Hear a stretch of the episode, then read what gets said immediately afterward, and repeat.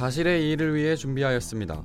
이름하여 기사의 극적 재구성. 재구성한 내용은 사실과 다를 수 있으며 청취자분들이 기사를 이해하는 데 도움이 되고자 합니다. 사실과 다를 수 있음을 유념하시기 바랍니다.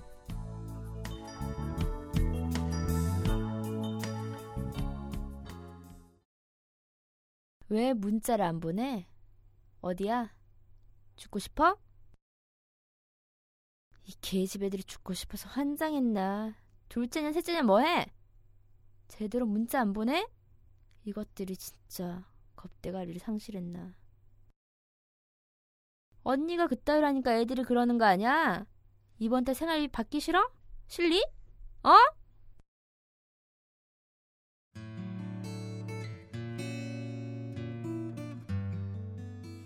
겨울 기운이 남아있는 3월의 어느 날 선영이는 들뜬 마음으로 대학 입학식에 참석했다. 어두운 과거는 저 발치에 둔채 오늘 그녀는 당당하게 세상으로 나아가려 한다. 그녀 곁에 있는 둘째와 셋째의 표정은 한없이 맑았다. 선영이도 밝은 모습으로 세상을 대하는 방법을 배우고 있지만 문득 뒤돌아보면 저만치 어두운 곳에서 죽어가는 세 자매가 보인다. 사람 일이 어찌 될지 모른다고 어른들은 말했지만 불과 몇 년전세 자매는 끝나지 않을 것 같은 절망 속에서 살았다. 2011년 5월 세 자매는 고양시 토당동의 반지하 방으로 이사했다. 아버지 어머니는 없었다. 생활이 여의치 않았던 아버지는 전국을 돌며 일을 해야 했기에 세 자매만 덩그러니 한 칸짜리 방으로 이사해야 했다. 새 엄마는 자매들과 살지 않았다. 아버지가 보내주는 돈은 새 엄마가 받아서 첫째인 선영이에게 준다고 했다. 매달 새 엄마는 38만 원의 돈을 주었다. 월세 23만 원을 제외하면 15만 원이 남았다. 19살이던 첫째 선영이와 18살 둘째, 15살 막내가 살기엔 턱없이 부족한 돈이었다. 그 돈에서 가스비 등 공과금 내고 나면 10만 원이 채 남지 않았다. 한창 커가는 세 자매는 10만 원이 안 되는 돈으로 한 달을 살아야 했다. 길가에 파는 떡볶이 한 접시도 사 먹을 수 없었다. 세 자매는 라면으로 배를 채웠다. 쌀밥을 먹을 수도 없었다. 선영이가 돈을 쪼개고 쪼개 쌀을 사와 밥을 먹는 날의 반찬은 고추장 한 통이 전부였다. 학교도 갈 수 없었다. 교복 살 돈은 꿈도 못 꿨고 심지어 연필 한 자루도 살 돈이 없었다. 새엄마는 새 자매가 학교에 가든 안 가든 신경 쓰지 않았다. 그랬다면 아버지로부터 받는 돈을 더 주었을 것이다. 새 자매는 철저하게 세상과 단절되어 갔다. 새엄마는 한 시간에 한 통씩 문자를 보내라고 했다. 새 자매는 교대로 시간마다 새엄마에게 문자를 보냈다. 집에 있습니다. 점심 라면 먹었습니다. 집에 있습니다. 집에 있습니다. 딱히 보낼 내용이 없었다. 그러나 시간마다 문자를 보내지 않으면 새엄마는 전화로 불같이 화를 내며 욕을 했다. 새 자매에게 새엄마의 전화는 두려움의 대상이었다. 첫째 선영이가 라면 등을 사러 나갈 때를 제외하고 새 자매는 철저하게 집에 갇혀 있었다. 둘째, 셋째가 2년 동안 유일하게 집을 나선 때는 중학교 검정고시 시험을 치르러 갔을 때의 단 한 번뿐이었다. 감시하는 사람이 없었으나 새 자매는 밖으로 나갈 수가 없었다. 나갈 돈도 없었고 만날 사람도 해야 할 일도 없었다. 혹여 밖에 나가면 새엄마의 신경질적인 문자와 전화가 무서웠다. 반지 하방에 누워 지나가는 차 소리, 사람들의 이야기 소리를 듣는 것이 전부였다.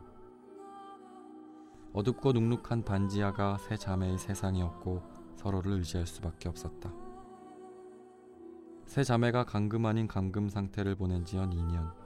도시가스는 애초에 끊겨 제대로 된 이불 하나 없는 반지하에서 새 자매는 겨울을 보냈고 몇 주간 쏟아지는 장막 기간엔 곰팡이가 온 벽을 도배했다. 셋째가 점점 일어나지 못했다. 뼈에 가죽만 붙어 있는 앙상한 모습으로 셋째는 누워 있는 날이 늘어갔다.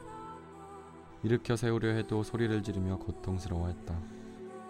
둘째는 언제부터인가 발작 증세를 보였다.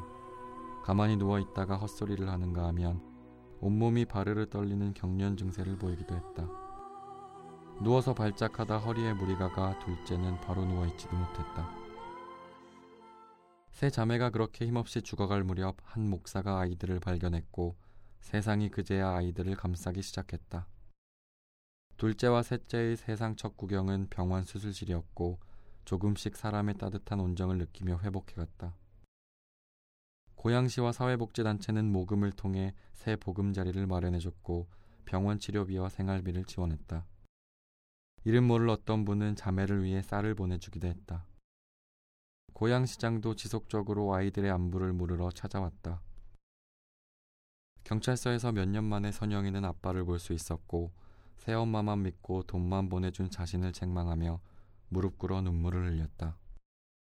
새엄마는 정서적으로 새 자매를 학대하고 아동복지법 위반 혐의로 징역 3년형을 선고받고 감옥으로 가게 되었다. 반지하에서 살았던 2년을 새 자매는 잊을 수 없을 것이다. 하지만 세상의 빛을 본 지금의 인연도 새 자매는 기억할 것이다. 선영이는 대학생이 되었고 둘째는 헤어 디자이너라는 꿈을 꾸고 있다. 막내는 그렇게 바라던 고등학교 생활을 즐기며 살아가고 있다. 처음 새 자매는 사람이 주는 따뜻한 정이 무서웠다. 누군가의 보살핌이 어색하고 두려웠다. 누군가 누리는 당연한 일상이 두려웠다.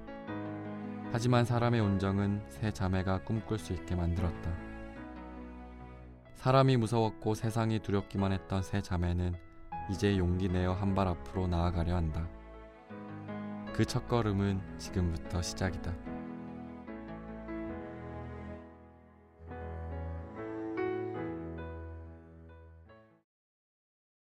계모의 악대로 아사 직전까지 갔던 고향 새 자매가 자신의 꿈을 찾아 한 발 내디뎠습니다. 지난 2013년 1월 고양시 덕양구 토당동의 반지하방에서 2년 동안 방치돼 건강이 악화된 새 자매가 발견됐습니다. 발견 당시 셋째는 골다공증으로 인한 대퇴부 골절로 8시간의 대수술을 받았습니다. 둘째 또한 잦은 발작 증상과 허리 디스크로 병원 치료를 받아야 했습니다. 새 자매는 계모가 보내는 38만 원에서 월세와 공과금을 제외하면 10만 원 남짓한 돈으로 생활해 왔습니다. 새 자매는 학교도 가지 못했고 반 지하방에서 매 시간 계모에게 문자로 보고해 감시를 받아왔습니다. 2년이 지난 현재 세 자매는 역경을 이겨냈습니다. 첫째는 지난 3일 서울 소재 4년제 대학 유아교육과에 입학했고, 둘째는 2년제 직업학교에 다니며 헤어 디자이너를 꿈꾸고 있습니다. 셋째도 고등학교에 진학해 즐거운 학창 시절을 보내고 있습니다. 계모는 2013년 당시 구속돼 징역 3년을 선고받고 현재 복역 중입니다.